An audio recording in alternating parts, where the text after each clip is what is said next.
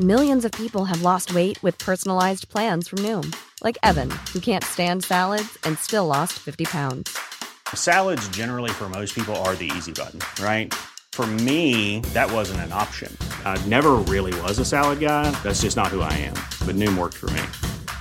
Get your personalized plan today at Noom.com. Real Noom user compensated to provide their story. In four weeks, the typical Noom user can expect to lose one to two pounds per week. Individual results may vary. Imagine the softest sheets you've ever felt. Now, imagine them getting even softer over time. I'm here to tell you about Boll and Branch sheets. In a recent customer survey, 96% replied that Boll and Branch sheets get softer with every wash. They're made from the rarest organic cotton and designed to get softer over time. Try their sheets with a 30-night guarantee, plus 15% off your first order with code BUTTERY. So head to B-O-L-L and branch.com today. Exclusions apply. See site for details. Hello, listener. Is it me you're looking for? As brands, we're always wanting to make a connection, to find the person you can rely on, the one that's there every week, month, or year, and always has your back when you need them the most. It's a little like matchmaking, don't you think? With ACAST podcast ads, you can filter for your exact dream audience so you can find the ideal customer for your business. The Romeo to your Juliet, the Rachel to your Ross, the Bert to your Ernie, and avoid those red flags and time wasters. Your ads can communicate with them in the most intimate way possible a one on one conversation, a chance meeting in the gym, or a coffee shop. So go on, give it a try. With over hundreds of thousands of listens a month, your person is probably here. Get closer to your audience. Make podcast ads with ACAST. Head to go.acast.com to get started.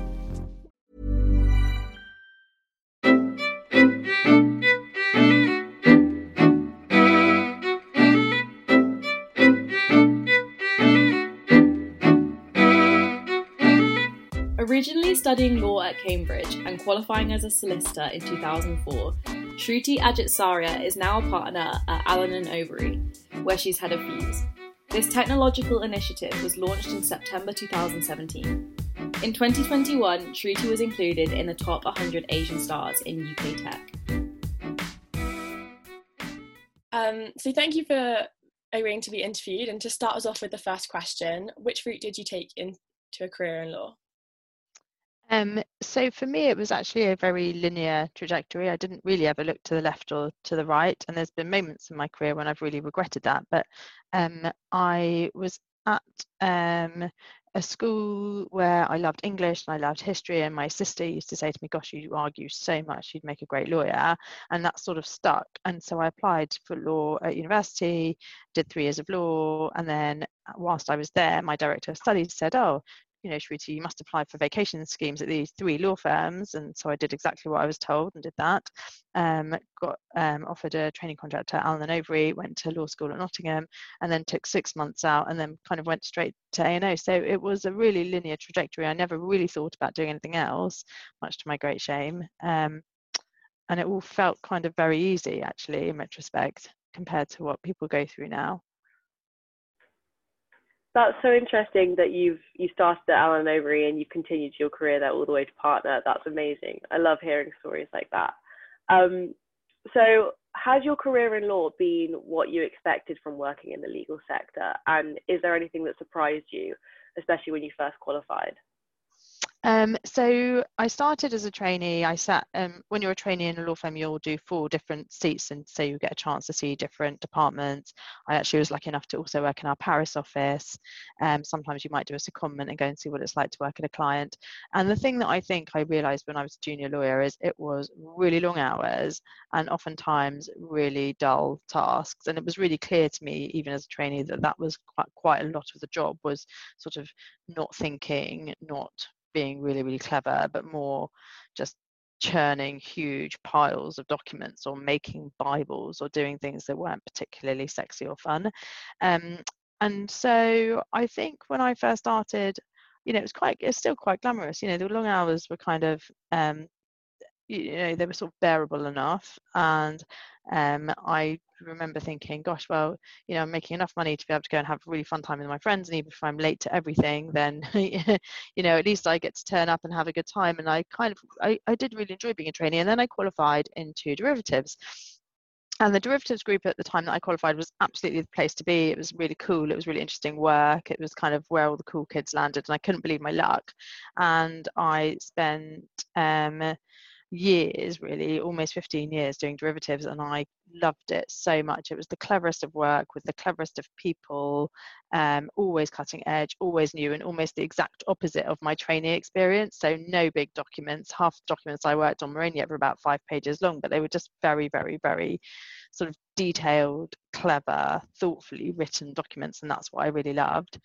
Um, but the biggest twist obviously in my career has been the fact that I took a maternity leave about six years ago now. It was my third maternity leave, and in it, I did a number of different things that made me realize that I didn't have to be a derivatives lawyer all my life. Um, and it's kind of interesting because if you do derivatives, you feel like there's only a few places you can ever work. And I did credit derivatives, so I really felt like I could only ever work at Allen Overy, maybe Goldman Sachs, maybe JP Morgan, and there were about three jobs in the world that I could actually usefully do. Um, and the maternity leave that I took made me realize that actually the world was genuinely my oyster, and, and, and there were opportunities there that I didn't realize existed. Um, and so I spent some time writing a business plan to open a tech space um, within our London office at Allen Overy. And, you know, sort of fast forward six years, here I am in Fuse right now. He's behind me. that is amazing. That's such a good story as well. Um, especially how it happened on maternity leave. Like as a woman, I just love that. You just casually wrote up a business plan. It wasn't that casual, I have to say. I did have friends sort of asking me what on earth I was doing. So that leads on really well to our third question. I know that Katie's done a lot of research into Fuse and I've been reading up about it and um, it's really interesting to see how that was launched during your maternity leave and I was wondering if you'd explain to our listeners what Fuse aims to achieve. Um, so I think the thing I noticed really, even as a trainee, but even once I was an associate, was that there was only really one way of doing the job. You know, you would get you'd be sat at your computer, you'd get an email from the client saying, "Please, can you quote me to do X, and you would sort of look and see when the last time is that you did X, and you'd see how you did that. And the how you did that was almost always that you would have written a memo in Word, or you'd have um, I don't, yeah, written an email. But those were really the only two avenues that were ever open to you. And a few times in my career, I had wanted to do something slightly differently. Um, so maybe um, I worked in the Greek crisis and I had thought it would be really cool not to send out all the information by email where it would get lost in people's inboxes, but rather just to have a hub where we placed all the information. So clients could dip in and out of the hub at any time and they could get the information when they wanted to but it was like a collection like a library an online library for them to access. And it's not really that revolutionary if you think about it but it was quite difficult to navigate that within a law firm because you have IT and then you have lawyers and there was nothing really in between to help you change the way you do things. Um, and so the idea of Fuse really was for us to go out into the big wide world, see what legal tech startups were doing, see who the best ones were, to bring them into our office and then give our lawyers access to them so that they could ask them, well, how do you do this? How would you do that? If you wanted to create this document, how might you do it? If you wanted to review this document using AI, what would that take? What would I have to do? How many documents would you need? What level of accuracy could I expect? And I think by just placing the legal tech companies in and around our environment and near our lawyers trying to create this sense that we shouldn't just always reach for the last time that we did something and that we should actually just stop a minute and think how what's the best way of doing this job and what are the options that are open to me. Um, that was that was kind of the point of Fuse um, when we first opened. Thank you. That sounds like such a it's very interesting um, initiative particularly we've had we've previously interviewed people that have talked about like trying to bring technology more into the legal sector and obviously Fuse seems like a very effective way of achieving that well i think for like i think also for lawyers that are coming into the profession the thing that's really nice about it is that when i joined derivatives the entirety of my career all 15 years of it i was more stupid than my boss because he always had another 15 years of experience ahead of me. Do you know what I mean? He always was 15 years cleverer than me. And no matter how hard I tried, I could never, ever really suggest anything that was better than what he was coming up with. And I think the really nice thing for me in, about doing Fuse is it's been a real leveler. So oftentimes you can have a trainee who has a suggestion that is much better than anyone else in his department, or you can have a junior associate that has an idea and really runs with it and makes something really special that nobody else could have thought of. And I feel like it's the one time in law where hierarchy kind of stops mattering quite so much, and that's really nice. No, that's amazing. Um, so you've talked a little bit about how you created this business plan on maternity leave, but what preparation was involved in launching Fuse, and how would you say it's developed since its launch in September 2017? Um, yeah, it was actually a re- relatively quick process. So um, I'd written this idea. I'd been to see um, someone called Jonathan Brayne, who was who's since retired, but who was our head of innovation effectively at the time. Um, and I don't think anything really was going to happen, um, except for the fact that our senior partner had a very similar idea and said to our head of innovation, "Oh, I've had this idea," and our head of innovation, Jonathan, said, "Oh, well, you know, Shruti was in my room a while ago with this business plan, so maybe let's invite her along." And we also had Richard Susskind, who has written lots of books about law and technology, come and help frame the frame the problem with me. And the, the actual story goes that um, Richard was a few minutes late for the meeting. I think he'd been stuck in his previous meeting. And so I very luckily um, was standing outside the senior partner's door and his PA said, Oh, Shruti, love, you're on time. Why don't you just go in? Why are you waiting? And so I went in and I said to Wim, our senior partner, Oh, you know, this is my business plan. This is what I've thought of. This is how I do it. This is what I'd like to do. I'm full of ideas of how exactly I wanted to run it. And it was very unlaw firm like, actually. And it was very startup because that is the world in which I'd been during my maternity leave. And actually, I do quite a lot of investing in startups. So I know that world as well. So it was much more startup than it was law firm, really. Um, but our senior partner's like a real visionary and he he kind of went for the the idea. So um, it was really good to have kind of richard and jonathan to help kind of build it up and um, turn it into a fully fledged business proposition. Um, after which we got board approval in the april of 2017 and i basically then had six months to build a space create a program find mentors find a selection committee um, you know, find some cohort, tell people we were doing this. Um, it was like the most crazy six months, and for quite a lot of that, I was um, still a derivatives lawyer. So I was had three kids at home, just off maternity leave, trying to find my feet again in the workplace, doing a job, my derivatives job, and then by night, sort of trying to build this space. I mean, I mean, it was just the craziest of times, and it was actually very hard like personally it was really hard i worked incredibly hard and like for, for days and days and days it felt during 2017 um, but then we were able to launch six months after getting approval which is pretty quick if you think about the fact that you know just even a building project by itself to choose the architect get it all done build it from scratch you know that it was really quite an accomplishment in retrospect I mean, that really is a fantastic achievement. And I mean, it's amazing how developed it is now. And I also just love the name because it literally is the fuse between like law and technology. So I just had to say that. I love it. That's so funny. I hated the name. Jonathan loved really? it. Yeah, I hated the name. And in fact, I said I would only go with the name if we could have a table. One of the build, one of the conditions of the build, from my perspective, was that we would have a table at the back of Fuse, the area, with a glass top and I wanted it filled with the little small fuses. So like so as to kind of like at least make the sort of name a bit ironic almost, you know, sort of like to go back to like old school technology.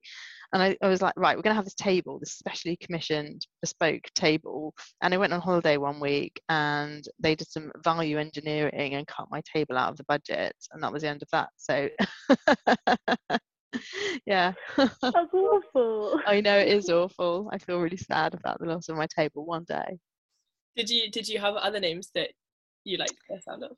Yeah, we did. We had one that was called Leader, which stood for legal, deal, and reg sort of tech.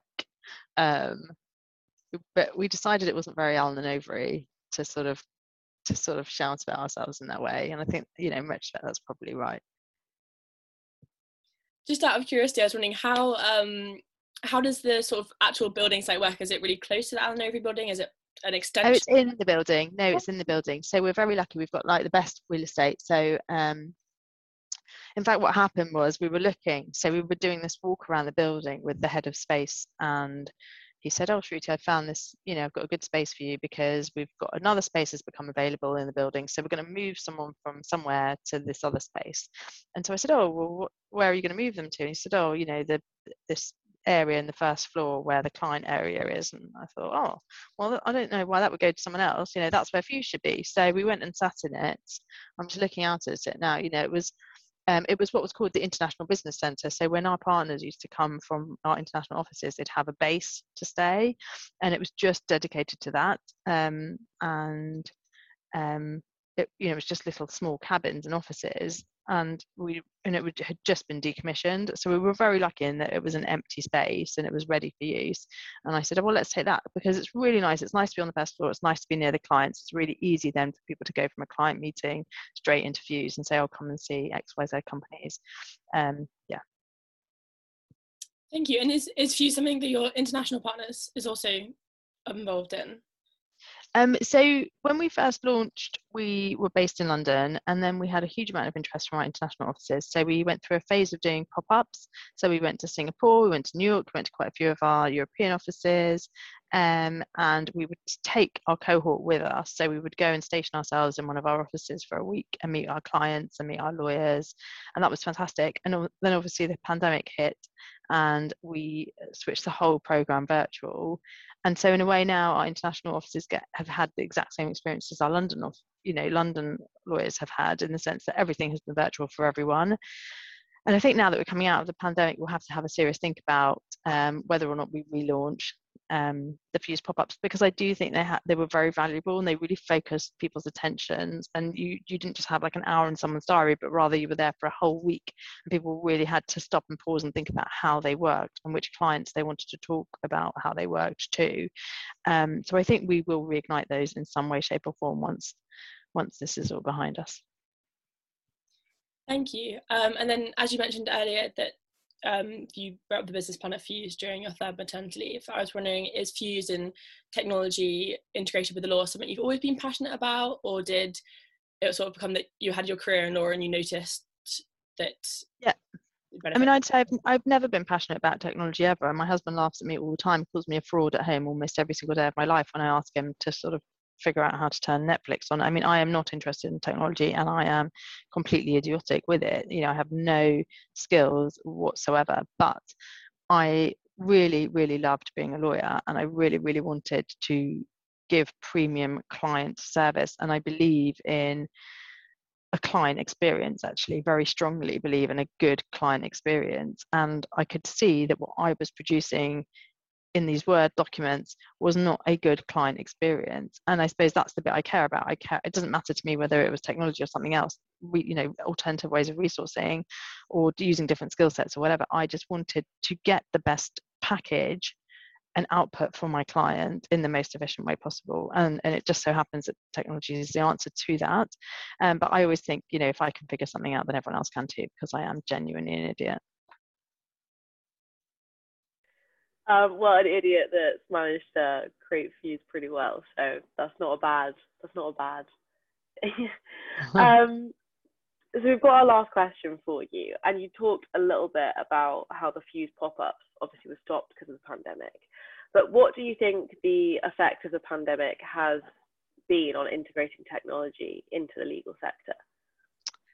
Um, I mean, the pandemic, it's a bit like education actually, um, because if you think about it for teachers, just to take a slightly different viewpoint, for teachers who thought they had to be in a classroom delivering, you know, lessons to their students, the pandemic has taught them that they can deliver those lessons through an alternative means and that they can do it on Teams and they can upload documents on Teams. And I think the pandemic has taken us that bit further as law, lawyers, i.e., we know now we don't always have to fly to meet the client and have a client meeting, that we can talk to them on Teams. We also know that we can. Um, you know use teams to collaborate we can use hubs to upload documents but has it taken us like that much further forward no it hasn't really so to go back to kind of the teaching example you know, whilst a teacher might be happy to give a lesson on Teams, they might be happy to upload um, the homework onto Teams. What they're not doing is saying, okay, but now we're, you know, for the most part, anyway, sometimes they are, sometimes they're not. But well, they're not talking about, okay, but are we going to are we going to code the answer to this instead of having you write it down in Word, right? We haven't gone that step further in teaching. And I feel like the pandemic has kind of allowed us to scratch the surface of making people try new technologies, but it hasn't really taken us that much further. We're not you, we're not on a totally different trajectory. We're not saying, okay, well, instead of creating documents in Word, now we're going to automate them through a platform. We're not there yet, and the pandemic hasn't really forced us into that yet. Um, but it has I think, given people a bit more confidence about trying and using new technologies, which I think is a good thing. No, that's a really good point. I feel like it's commonly said, like, oh, the pandemic has taken us into this new global technology world. And you are right, we are still just using Word documents at the end of the day. But yeah, that's so interesting. Thank you so much for your time today.